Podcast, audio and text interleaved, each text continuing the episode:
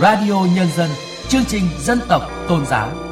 Radio Nhân dân, chương trình dân tộc tôn giáo.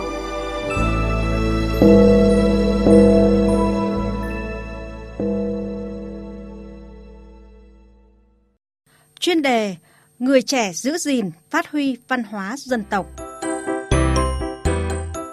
Thưa quý vị và các bạn, cả nước hiện có hơn 22 triệu người trong độ tuổi thanh niên. Quá trình hội nhập đang ngày càng cho thấy rõ hơn sự cần thiết của tri thức và nhận thức về bản sắc văn hóa dân tộc trong nỗ lực định danh của mỗi cá nhân. Bởi vậy, các bạn trẻ cần sớm ý thức về hành trang là vốn tri thức văn hóa, lịch sử dân tộc.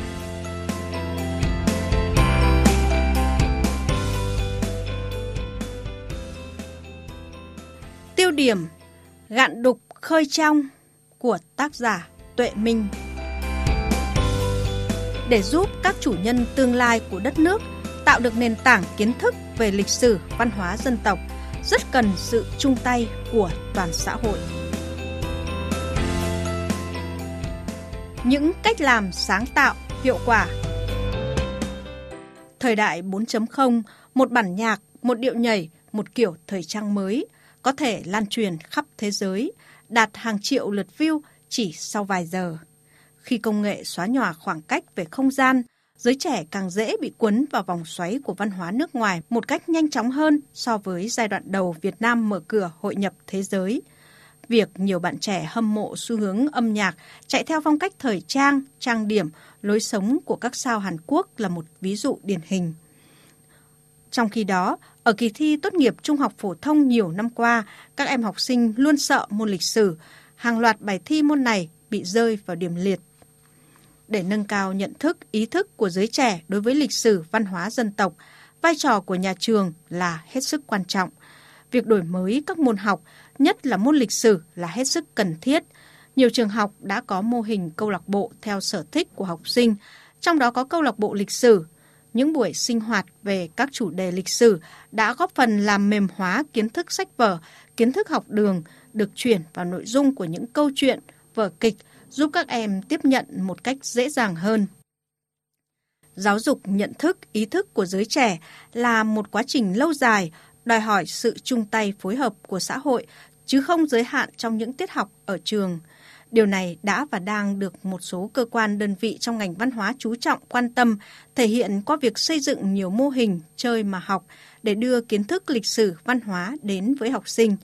Điển hình như Bảo tàng Lịch sử Quốc gia có mô hình câu lạc bộ Em yêu lịch sử, di tích nhà tù Hỏa Lò Hà Nội cho ra đời chương trình Em tập làm thuyết minh viên.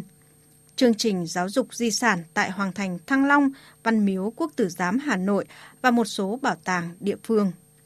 Tham gia các hoạt động này, học sinh được chơi những trò chơi có tính tương tác, qua đó giải mã nhiều câu chuyện bài học lịch sử liên quan.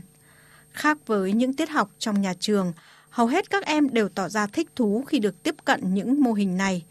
Để cách giáo dục lịch sử theo kiểu học mà chơi, chơi mà học hiệu quả, bản thân các phụ huynh cần phối hợp chặt chẽ với nhà trường, tạo điều kiện để con em có thể tham gia một cách tốt nhất – một số địa phương như Bắc Ninh, Phú Thọ đã đưa vào chương trình học chính khóa trong nhà trường các nội dung về di sản, văn hóa phi vật thể đặc thù tại địa phương như quan họ, hát xoan. Hoạt động này vừa giúp các em gắn bó với di sản, vừa góp phần bảo tồn di sản bền vững.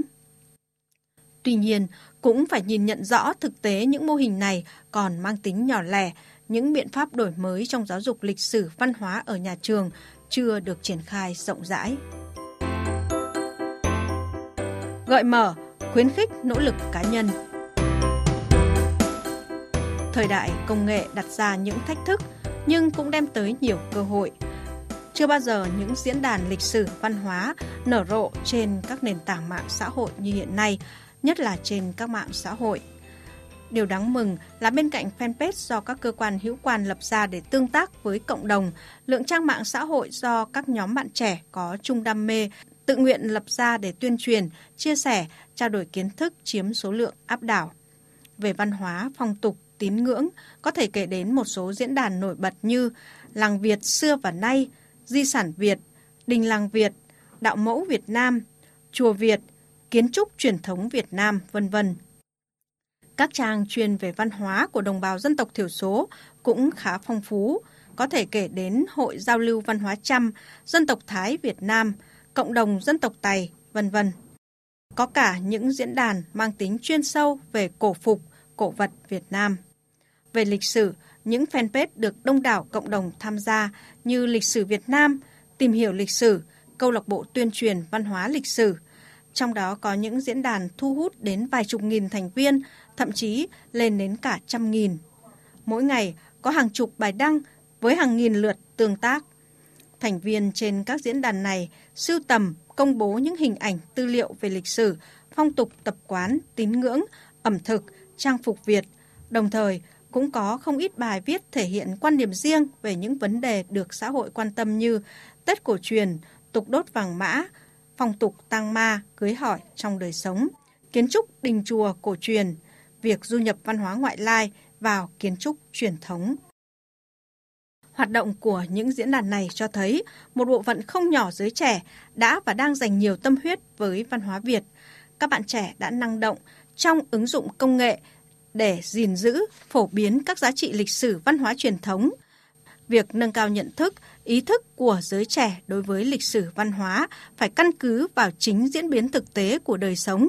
cần nỗ lực trong việc gợi mở, thảo luận những vấn đề kích thích sự say mê, tìm tòi của các bạn trẻ, khuyến khích các hoạt động trong thế giới thực song song với thế giới ảo. Đồng thời, cần có những hoạt động định hướng để người trẻ nhận thức đúng về lịch sử, văn hóa dân tộc.